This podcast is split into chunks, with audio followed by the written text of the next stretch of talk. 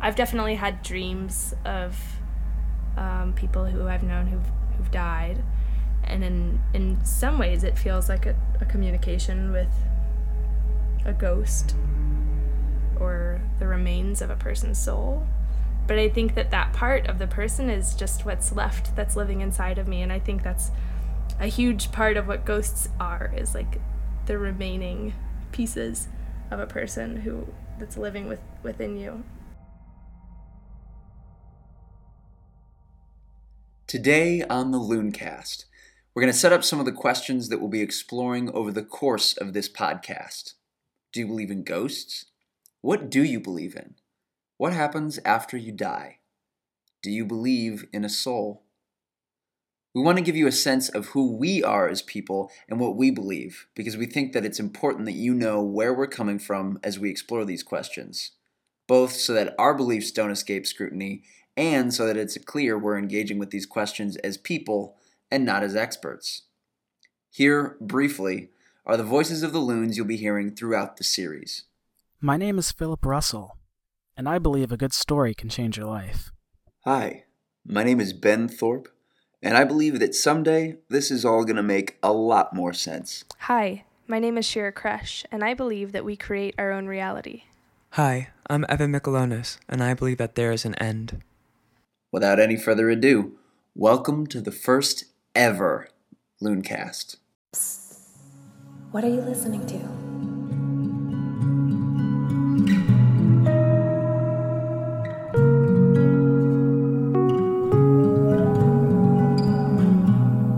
You are listening To the Looncast.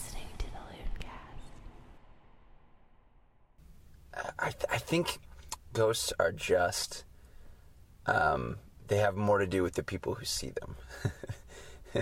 That it's uh, that I I see a ghost because you know it has something to do with my psychology and, and where I'm at and who I am. And you know that external ghost is just an expression of of something that's going on inside my head. And I guess for me that that means that it doesn't it doesn't matter that it's real or not in in a measurable way in a kind of scientific way because it's it's real to the person who's seeing it and it probably does you know very real things to them um, but it's not i don't think it's i don't think ghosts are just you know flying around somewhere I think so. I'm not really sure though. Like the scientific part of my brain wants to just tell me like, nah, that's not that's not real. But there's that other, you know, the writer side in me that wants to be like, well, there's so many people saying it. I have friends who tell me about, you know, they they've been in the hospital and they have like almost premonitions of like someone dying and then they end up dying and like these kind of things that we're not able to to dis- to explain yet if ever um the i want to believe in them. I like i want to think so i think i believe in ghosts. I'm i'm skeptical but i'm hope i'm optimistic. I'm kind of hoping that um my skepticism is misplaced I mean, I don't know if there's any story in particular, but I have a good story for for the balance between the logic of ghosts and your belief was when I was um, a young man at Niagara Falls, you know, where they have all the wax museums and they have all the tourist gift shops. They also had a, a haunted house. And I remember I was just old enough to, for my mom to let me and my older brother go. My younger brother had to stay behind. So we went in, and you know, it's the, it's a typical scary house, but being your my first time, it was very scary to the point where I was like on the verge of tears. I remember getting halfway through, and me and my older brother yelling till we got hoarse to for help to get us out of there. And then we were going down one dark hallway, and um, my brother just had had reached his like comfort zone level where he couldn't stand anymore, and neither did I. But him being the bigger one, pushed my head into the wall over and over again. Well, actually, it pushes is a polite word. He slammed my head into the door over and over and over again until it actually opened up. Fire alarm went off. We got out, found my mom, and we went on with our day like nothing happened. But looking back, the fear was very real, even though the house was very fake. And I think that says a lot about ghosts because at that moment, it was real.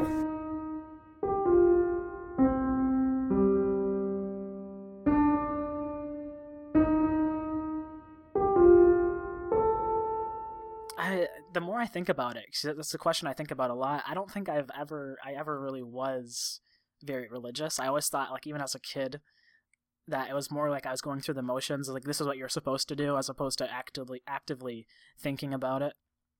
And um, but you know now being you know 23 and you know I'm considered educated. You know I graduated from college or whatever. I'm supposed to be a, a learned person, whatever you want to call it. Um, you know, so often you get told that you know that stuff just isn't real. You know, it's not it's not true. There's no backing behind it. Whatever you, whatever you know phrase you want to use.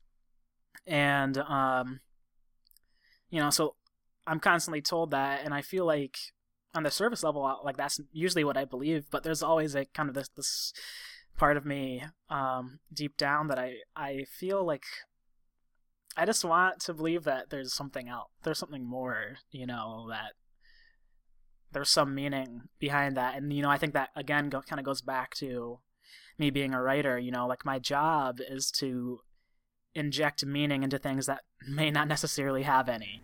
I guess I believe that there's much more to this world than I could possibly know. So, I guess my belief is the absence of belief, but wanting to believe in something. That doesn't mean that I'm necessarily looking for something like religion, because I enjoy having questions, but I also enjoy hearing tons of different answers, which is why it's fun to not know what you believe in. I've never felt super concrete in any anything I believe in about the world and the way that we experience it. I think it's something that you have to approach with an open mind, always looking for ways to see more. And I think that's exactly what belief is. Belief is a lens through which you can see the world in different ways. And that's Um, the beauty of it. I think that's kind of the funny thing about belief that it's something that um, you know at least very thoughtful people uh, they go through stages. You know, belief isn't true belief in something isn't a linear process. It's something that snakes many different ways. It's you know it's like it's like a, a cracked glass. There's many different um, little snaking paths that you go down and try to find the answers to and maybe that isn't right and then you go back to that kind of main path and go down another one you know it's um it's something that i feel you have to constantly readdress So I think that's probably part of the, you know, what has made me think the way that I think about the world. Uh, but the other thing is, and I think this applies, um, when I turned 18, my dad uh, drove me up to a cabin in the middle of the woods. This is the dead of winter. Uh, and he had had me a couple weeks before talk to, he said, talk to the role models, talk to people you respect um, and get books. Go get book recommendations. And so kind of went up into this cabin in the middle of the woods, and this is the dead of winter, and he dropped me off for a weekend and said, you know, decide what you decide what you want for your life. Meditate on what you want to be. Uh, and I, I think there's some degree of that kind of going out somewhere and investigating books and, and just kind of being alone and meditating and kind of trying to make sense of who you are and what you want that I that I guess I would you know maybe that's more spiritual uh, than religious but I think is a, a real part of who I am and the way that I see the world is kind of investigating investigating out there and investigating you know in here in yourself. And I think that's a big part of I think that's a big part of who I am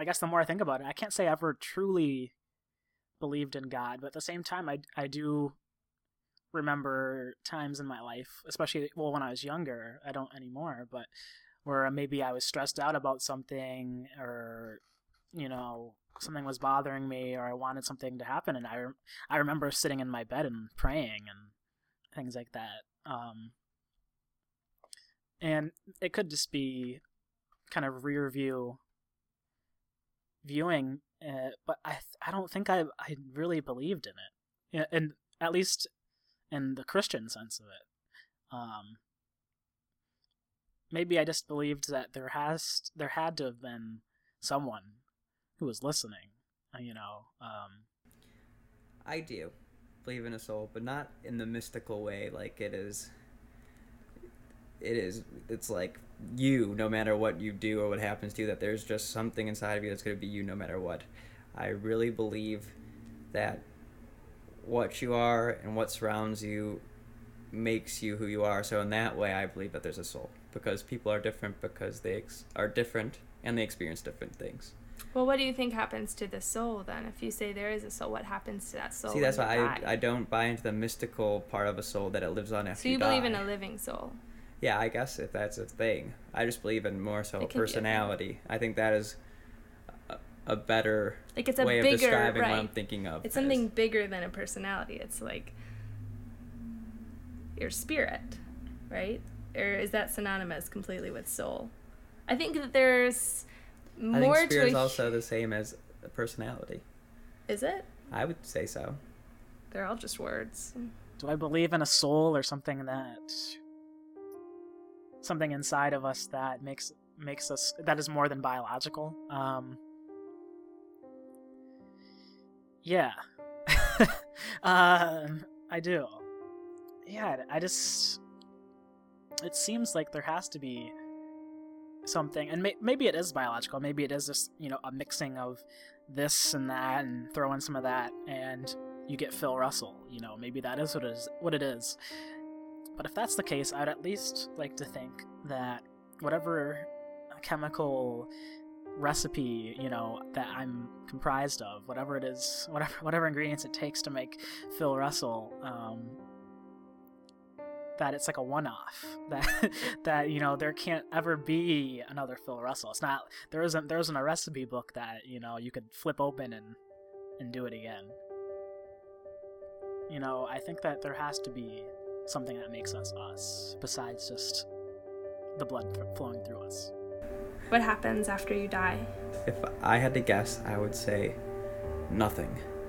And I say that because to me the answer is comforting because if if you think that nothing is going to happen after you die, I think you appreciate living much more. Yeah, I mean, I think I think you know the my, the rational side of my of my mind agrees with that that sentiment of, well, this is it, you know. Um, but I think the kind of romantic in me, or you know, whatever you want to call it, um, wants to believe or does believe. I guess that side of me does believe that there is some thing else, you know, whatever that may be. I, I think this is it. I think this is all we get. I think after you die, you're you're that's you're done. You're dead. Um, and I think there may be you know maybe there's some comfort in thinking about ourselves as uh, going back to being a part of you know all the other things, right? Your atom- atoms go up to make trees or whatever. Um, because I think the reason that we want to think of, about something else happening happening after death is because it's more comforting. it's terrifying to think that this is this is it, but I think it's also more realistic, and I think it makes you live more responsibly. And I think when you start to see yourself not as just the individual who goes on forever, but as you know, an expression of something that's a part of the whole, then your responsibility to make the best of this and to behave in a way that is, you know, does well for everyone else and everything else uh, shifts. Right? I think I think you're more accountable if it's not just your, you know, little soul going on forever and ever and ever.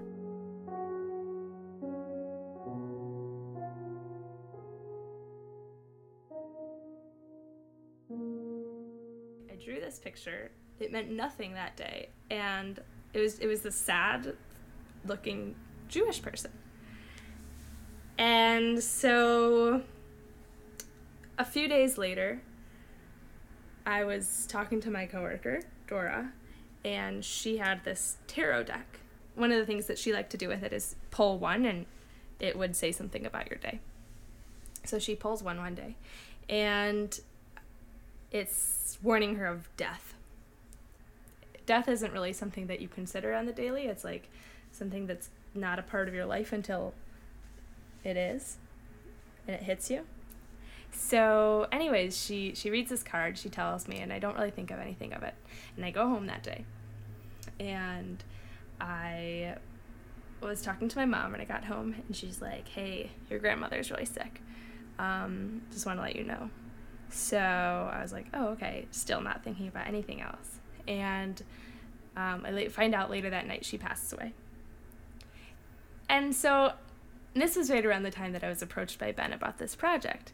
And I told him about this. Like, how how how weird is that? That like I was warned in this silly card that there was you know, or my friend was warned about death, and then and we're very close. So I thought, okay, well that that's kind of funny. And then um, I looked at my notebook the next day, and I have this like sad, like crying Jewish person, and that it almost seemed like um, like it was foreseeing what was going to happen. Like all of a sudden like this picture that i drew days earlier had meaning. Like oh it's about like the funeral that's going to happen this weekend. Um, and it, it's just funny. Like i don't believe that any thing that happened caused one thing to happen or one way but i, I feel like that idea that that card could have meant something is kind of it's a it's a lens to to be more conscious and to look for these patterns that may not be there but it's it brings meaning to a situation that otherwise um, was kind of two-dimensional. So here i am left with this story that with all these like random pieces and and suddenly they work together in this narrative. And um, so i guess that's a moment where for a second i believed in something bigger than science, so to speak.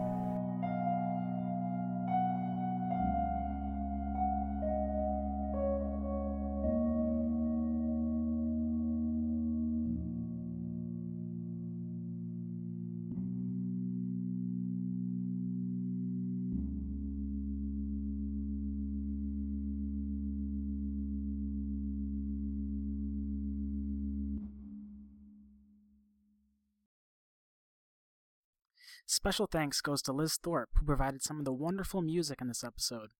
If you liked what you heard, you can find more of her work at soundcloud.com slash lthorpe. The Looncast is produced and hosted by Ben Thorpe, Philip Russell, Shira Kresh, Evan Michelonis, and Gretchen Mathos. Well, that brings us to a close on this first episode of the Looncast, and that's just a taste of what we hope to explore on our podcast series, A Shot in the Dark. We started this podcast series as a way to confront our never ending questions and anxieties toward death, belief, and what happens next. We named it A Shot in the Dark because it's just that. We're by no means experts on anything we're going to be exploring, but we are hungry for answers, and we're willing to seek out the people who can aid us in finding them. Our goal for this series isn't to try and sway you into thinking one way or another, but instead, just to present many different avenues for which these lifelong questions can bring us down, all in hopes of starting an ongoing dialogue about these tough aspects of life. We'll be starting the car up soon to venture across the United States for the whole month of August, all in hopes of discovering fascinating stories to share with you about death, belief, and the supernatural. But we'd hate to miss out on a great story because we weren't at the right place at the right time. That's where you come in. Tell us your best stories about death, belief, and the supernatural, and maybe you'll be hearing from us about appearing on a future episode.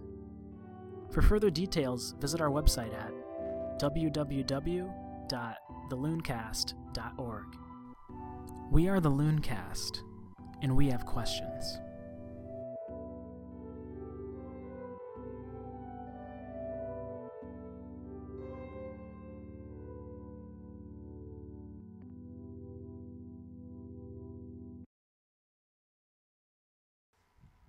Hi, my name is Shira Kresh, and I believe my guinea pig isn't who he says he My is. My name is Philip Russell, and I believe monsters live in the basement. Hello, my name is Ben Thorpe, and I believe in the power of clean socks. Hi, my name is Evan Michelonis, and I believe that my mom's pasta sauce recipe isn't a secret.